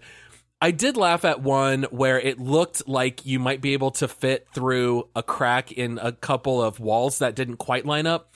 And the comment said, no chonky boys allowed. and I was like, okay, that's kind of funny. At least that's a little different. But yeah, there's like the same jokes that I feel like are really just, uh, it's, it's just like beating the dead horse over and over again. I didn't. I had never played any Souls games, and I had never heard of the comment system before I played. Yeah. Imagine my thought when I'm walking up and I finally look at one of these plaques on the ground and it says liar ahead, and I'm like, What? A riddle. no, do I have to, do I have to figure this riddle out? I'm like, oh, a riddle, and I'm like, what am I looking for? And so, sure enough. That's the Santa NPC, and I walk Oh. up to oh. him and I'm like, "What's he say? I don't trust this guy." And I, I stood, I stayed in that Church of Marca or whatever for like an hour, like trying to figure out what this guy was saying that was lying to me. No Oh. joke, it actually happened. That's I, funny. I, I did I did do one other thing that a comment said. You remember the guy that you talked to outside of Stormveil Castle and he tells you, Hey, there's a secret way, go through the back? The comment read, Kill this merchant and take your loot. Or, or you? something, and I, oh, I slaughtered him, Josh. I killed him, and it was it was so sad because you know I always play like Paragon when I do Mass Effect or whatever. Yep. I just start slice and dicing this guy, and he goes, "Why? Why are you doing this?" I just killed him, and I don't even remember what I got. It was probably nothing all that great, but that is something that's very funny in this game. Is you can kill a lot of NPCs. You can kill almost Yeah. any merchant in this game, and they're no longer going to be in the game, but you're going to get some loot for killing them. And uh, I think that's kind of clever in the game as well. yeah. We stay dead. Yeah. Okay. All right. Last review, not recommended, six hours on record. This game looks like it has a lot of fun content, but I'll never know because I am not good at it and I keep dying. The fun is overwhelmed by the frustration. I'm 48 and I'll be dead soon in real life. I don't need to spend my remaining time practicing for it. Wow, he's only 48. I, I would like to think he's got some time I left. mean, yeah, it's but there are this game is just not made for some people. You know, some people don't want a difficult experience, and I think they they went into this blindly and said, "Hey, I, I'm hearing this hype about Elden Ring. Let me pick it up." And then they went, "What is this? This game's terrible." You know, so All right, so that's the Steam reviews. You know what time it is, boys. It's time to guess the overall Steam score on a scale of 0 to 100. What do you think Elden Ring is rated? And Michael won the Lost You Ark deep did, dive, which means he gets to go first. You got to go first. I- man, I so this is tough because I I know that it's like a game of the year contender, and I know so many people love this game. I also know a lot of people really hate this game and are going to review it down. So I don't know. I was spot on. I think I think with Lost Ark, I said what seventy six or seventy eight, and Something I think like that. I think more people are going to upvote this. So I, I I'm going to say 72, and I may be way low or way high. I have no idea. uh, Josh, do you want to go second? I think you won the deep dive prior to Michael. I uh, so I wrote down my guess at 84%. I was trying to be cognizant of the fact that I knew that there were technical issues that were ticking people off and I know that there are a lot of people that probably tried Elden Ring that have never played a Dark Souls game or any from software game in the past and we're going to go what the heck? Like, what kind of game is this? Why do I keep dying so much? And then, you know, not enjoy it. So while I think that it deserves a much higher rating, I like to win. So I guessed 84%. Oh man, was hoping you'd make this easier on me, Josh, because I was gonna go one above or one below, but there's not a whole lot of window in between you guys. Um, I'm gonna go. Oh man, I'm gonna go one above Josh. I'll say 85. 85? Yeah, All I think it's gonna be pretty close. All right. Paul, darn you. No, it's wow. 86%. 86. Wh- What are the recent? Do you have it pulled up right now or no? Uh, no, I don't have it pulled up. That was I'd the be curious- overall. I'd be curious to know recent reviews as opposed to right at release because I have a feeling if you looked at recent, it's probably in the mid 90s or something like that. All right, I I feel like I haven't won one of these in a while. Um, also, there are, this is all the reviews because the game is so recent that there's no recent and overall score. Oh, okay. Oh, okay, I couldn't remember sounds- if it was two weeks or one month, but okay. Yeah, because we, we do know that it got a little bit review bombed in the very beginning. Right. All right, well that's that's nice to see that it's recovered and rebounded from all that. All right, Yeah, yeah. I didn't. I didn't think that it was worth the 72 that I guessed, but you know, that's Yeah. what you thought it would be. All Yeah. right, Paul. All right, DJ, let's let's spin that record. hey there, Melina. Have you been covered in bees recently? I just assumed because you look sweeter than honey. that might be your best one Oh. yet, Paul. oh man, Oh boy. it might right. be.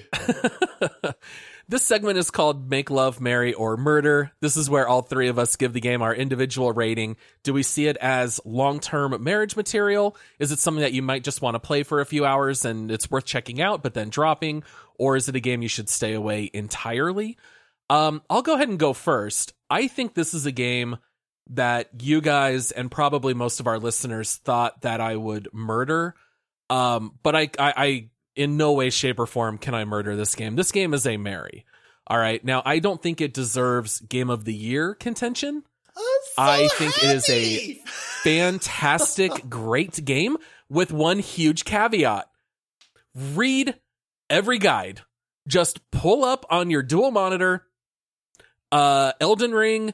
What's the first area called? Li- Limgrave, Yeah, Limgrave.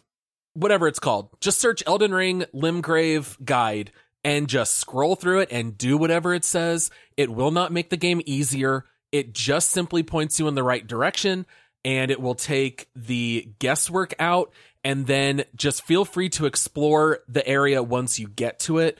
And then I think that the game is absolutely fantastic. The first eight hours I really hated, and I could see why a lot of people would drop it. I think the game straight out of the box kind of sucks because of the game's lack of direction. I really do. But as long as you have that set of instructions for the IKEA furniture, then it all of a sudden is well worth it. And I, I would give it a Mary.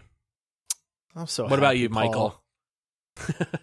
I I had a really hard time with this, and uh, my my hard time was because I I, I really really like games with a story, and I really really want to get more out of it. The game is beautiful, but it's so bleak. You Yeah. know, It's like The Walking Dead. depressing. Yeah, it Yeah. really is. Except The Walking Dead, well, the first two seasons had a good story, um, and, and that's the whole thing about it. The TV show, by the way, not the game. Um, game was fantastic, but my whole thing was I, I don't know if I if I wanted to give this a make love or a marry. I'm not going to murder it. I had way too much fun playing this game to murder it. But my thing comes down to do I want to go pick it back up after I put it down for a while? And the answer is yes, I do.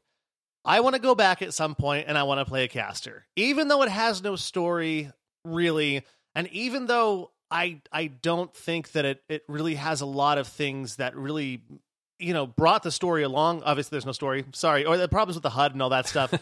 I think the feeling that it gave me is addictive. And so I think I'm going to marry it even though I went the whole week thinking until yesterday I was going to make love to it.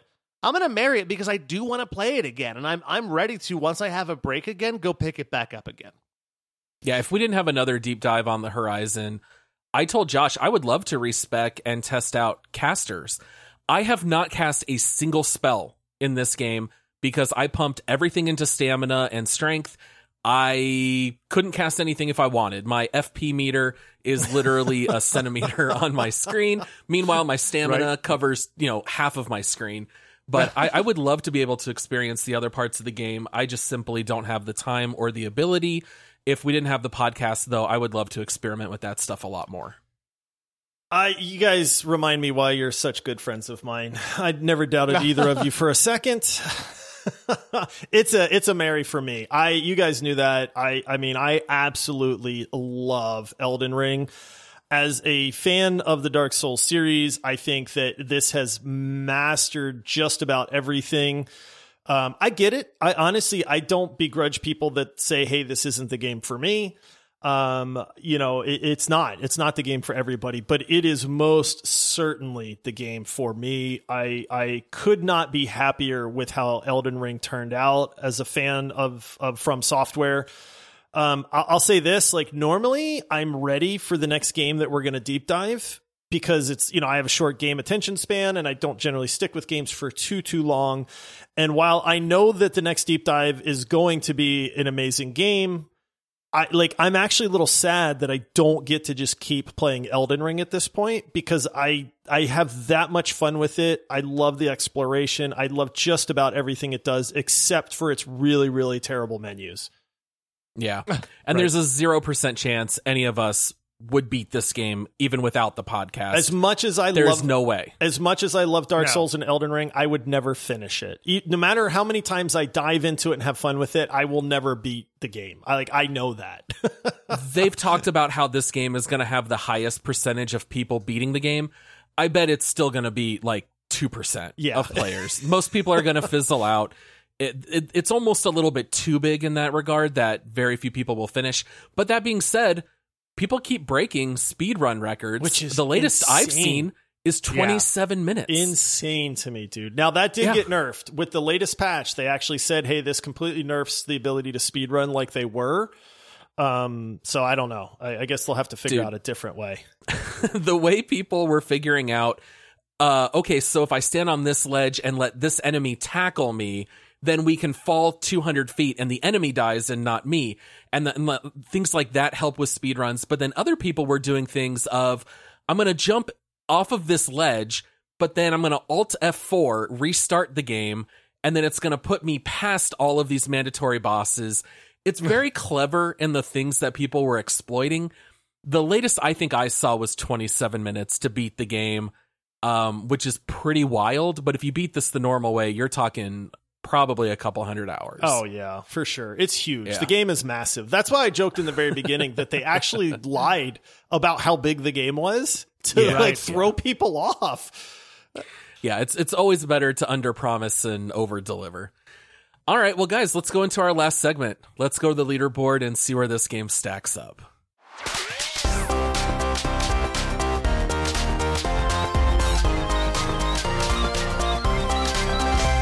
All right, guys. Our leaderboard now has a total of 67 games. If this is the first time that you have listened to one of our episodes, congratulations on making it 90 minutes in. Uh, but if you go to multiplayerpodcast.com, right there on our homepage, we have every game that we have done a deep dive episode on. We have to come up with a consensus rating of where we want this game uh, rated compared to every other game that we've covered. Just to touch on a couple of games here, we've got some things like number one, God of War 2018. We've got at number five, Rocket League. Number 10, Hearthstone. 15, Risk of Rain 2. 20, The Forgotten City. 25, No Man's Sky. We've got some things way down at the bottom, like uh, Fall Guys at 58. Sorry for those of you who love it. And we've got Hood, Outlaws and Legends at 65 and Battlefield 2042 all the way at the bottom at 67, which is where it deserves to be.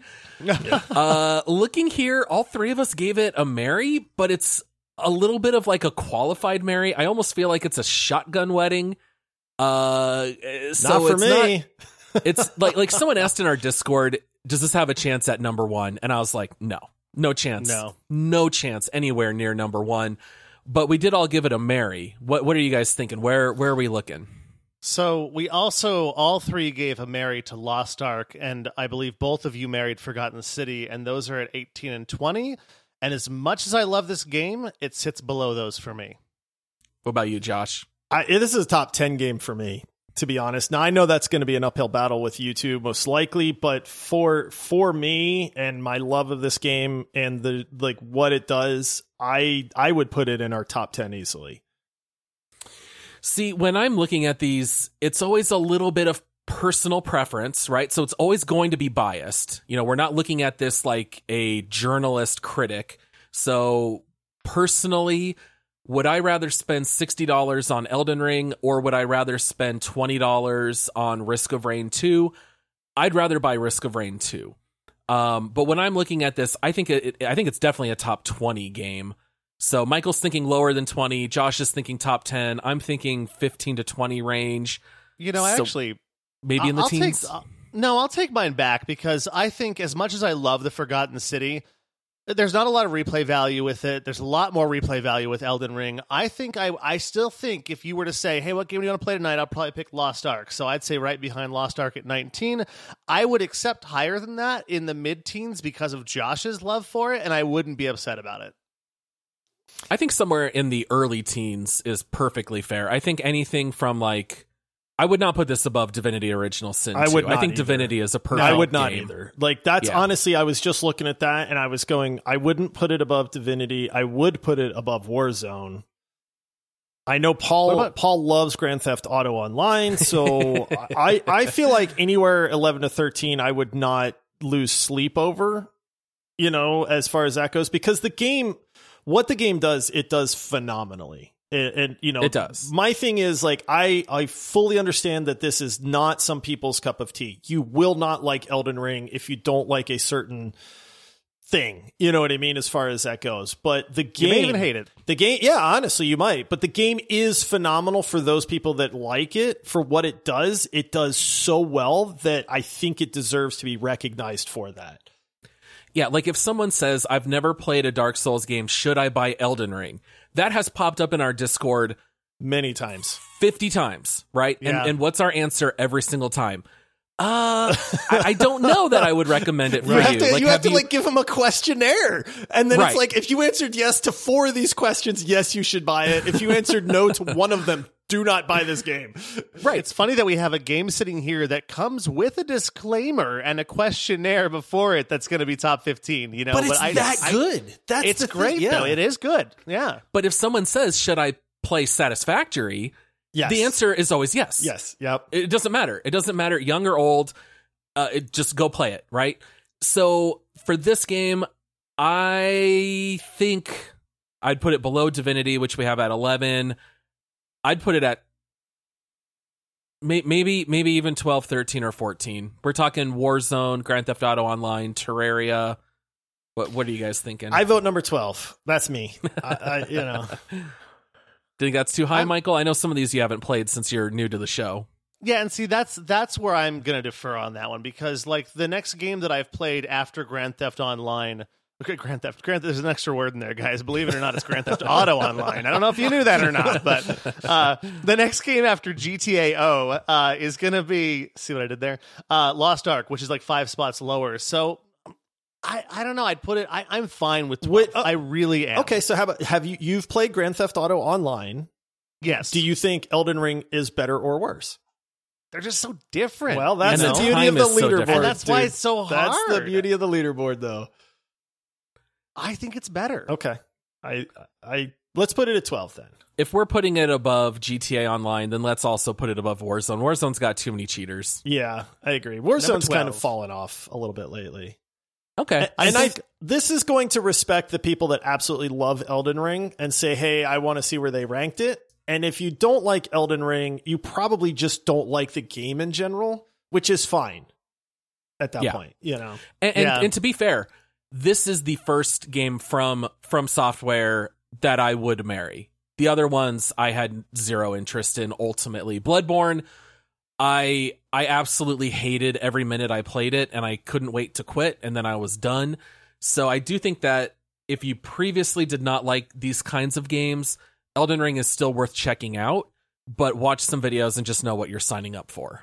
I, I completely agree. I mean, I had 52 hours of fun and didn't even try one of the story bosses, and I still married the game. Right. Like, that says a lot. Uh, what also says a lot is that I need to get more backbone now that I'm starting to become a yeah, seasoned man, you got to of fight. this, uh, you got to podcast. fight for your I gotta, your your spot. I got to go back in time or forward in time next time we do a leaderboard review because Lost Ark is coming up. hey, Oh, okay. yeah, I'm still playing Lost Ark, so Oh, it's Thursday. Reset. you gotta you know gotta fight for your stuff, man. Yeah. All right. Well, guys, this is not our longest episode, but we knew it would go long.